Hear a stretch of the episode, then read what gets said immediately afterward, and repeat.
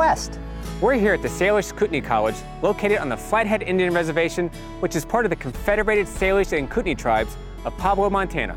And we're going to be talking to Dr. Tim Olson and his students about Nwist Kwai, Or BisonSat. which is one of four CubeSats flying on ELaNa 12. And you had a chance to sit down with Tim and talk more about BisonSat. Yeah, let's check it out.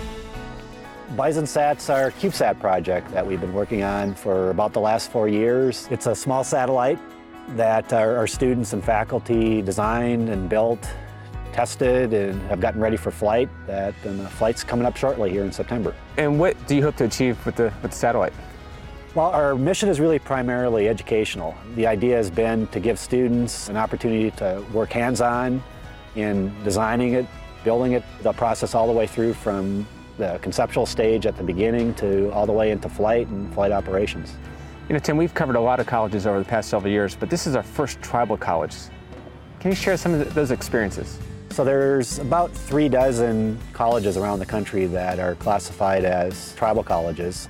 And what that means is the student body is primarily Native American students. So in our case here at Salish Kootenai College, it's the Confederated Salish and Kootenai tribes on the Flathead Reservation here that chartered the college back in the 1970s. The idea was to provide local opportunities here for higher education on the reservation that students wouldn't necessarily have to go off away from their families and, and their home to get their college education. So, how'd you even get into the CubeSat business? Well, I, I do have a bit of a space research background and was looking for an opportunity to get students involved as, as much as possible. And we've tried a couple of other flight missions that we've had students involved with preceding the CubeSat project that worked well. We did a high altitude student platform launch, a HASP program that's NASA Balloon Office program that's run through Louisiana State University. And another project is the Mars Science Lab rover mission, Curiosity Okay. that I'm a science co-I on, on three of the science cameras. And I've had students that have helped me with science analysis and camera operations.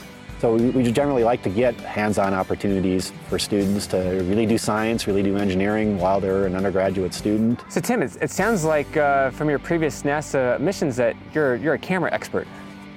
Well, that's been that's been the focus for BisonSat for our science payload. We had developed a camera system that we flew as a prototype on that high altitude balloon launch, and we've adapted that for the CubeSat footprint to be able to fit inside the small CubeSat.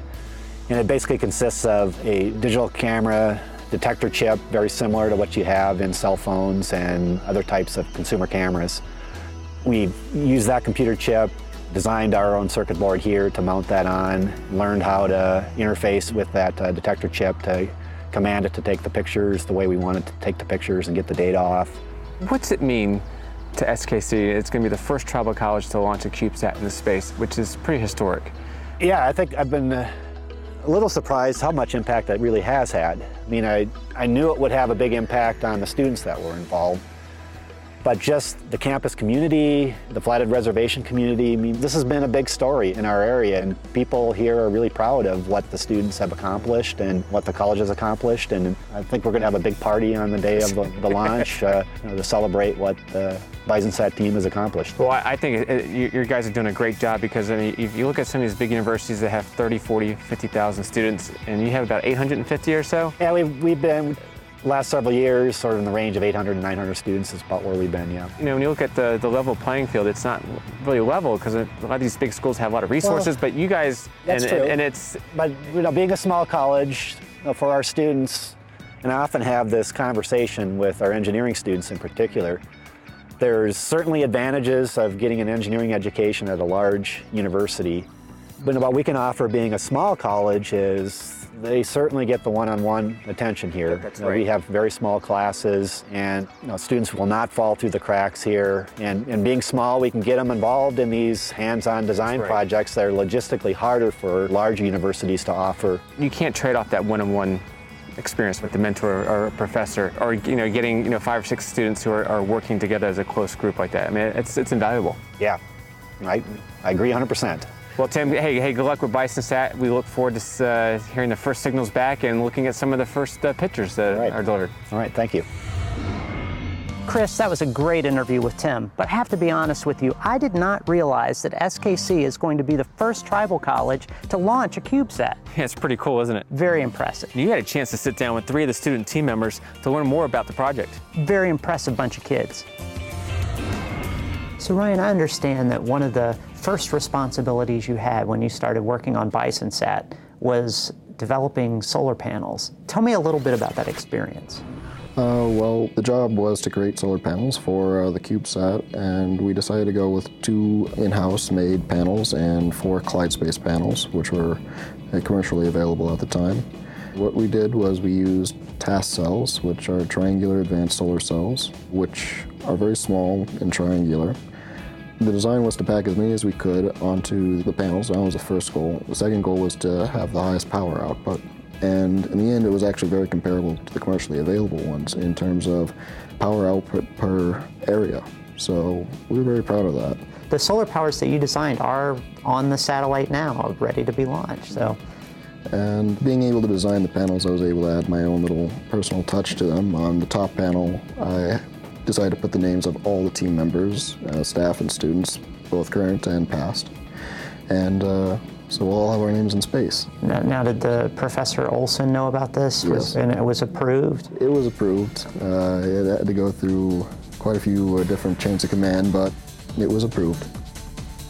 Noel, I know that you worked primarily with the science behind Bison BisonSat, but I also know that you worked with uh, the lens mount, I think. Is that correct? Correct. Yeah, so yeah. tell me about what were you doing with the lens mount? And why would they let a scientist work on something as vital as the lens mount? So they wanted a science student to be engaged in the development of the payload system itself. Tim Olson, my mentor, had always told me that if you are not familiar with the capabilities of your instrument or how your instrument is built, then you wouldn't be able to utilize it for your scientific research. So we were actually designing our own lens mount for the camera lens. And so that took a lot of mathematics and engineering. It seems like this would be pretty standard, but you're putting it on a spacecraft, so there have to be unique challenges for that. The most interesting thing is, is when you put the lens mount on the CubeSat, you actually have to have specific types of screws that were only available 120 miles away at one point because we didn't have extras.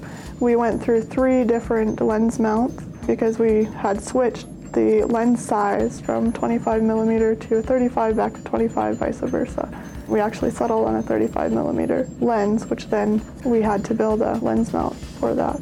Was that a, a science decision or was that a design decision? Uh, It was both. So I had to compromise at one point with the 25 and then they went with the 35. So for science end of things, that gives me much larger Yeah, that's good for you. Yeah. So you won that battle. at some point in time, yeah. Zach, you've spent a lot of time working on BisonSat, and I understand that during this time you worked on a lot of different jobs. Tell me about the different things you did. When I first started out, it was uh, a lot of research into understanding what a CubeSat was and exactly what came along with the thing that what we were trying to create here. Most of the planning of what it was going to be was done by the, the senior graduates before me, but when I hopped on, I just kind of dove in and went where they needed me. Worked on the moment of inertia calculations with other students and worked on solar cells and thermal testing in the back. So I just kind of jumped in around and did what I could where I could. You- You kind of became a Zach of all trades. Yeah. Awesome. Tell me a little bit about this moment of inertia calculation you did. What, what is that about?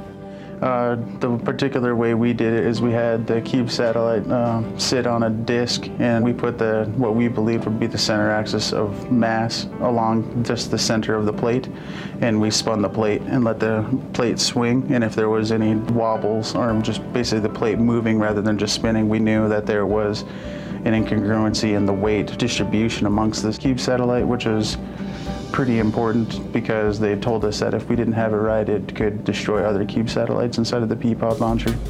Well, that's a great point because that's one of those instances where you're meeting the requirements of the launch services provider for the uh, good of the whole uh, mission. So, What was that experience like? It was intense on the learning. Before, when I first started, it was kind of like you didn't know where the knowledge cap ended. Like you were just like, all right, what, what do I got to learn next? What do I got to learn next? And so getting to the end of it, you kind of you're able to put that lid on the box, and so you're like, oh, now I understand this subject.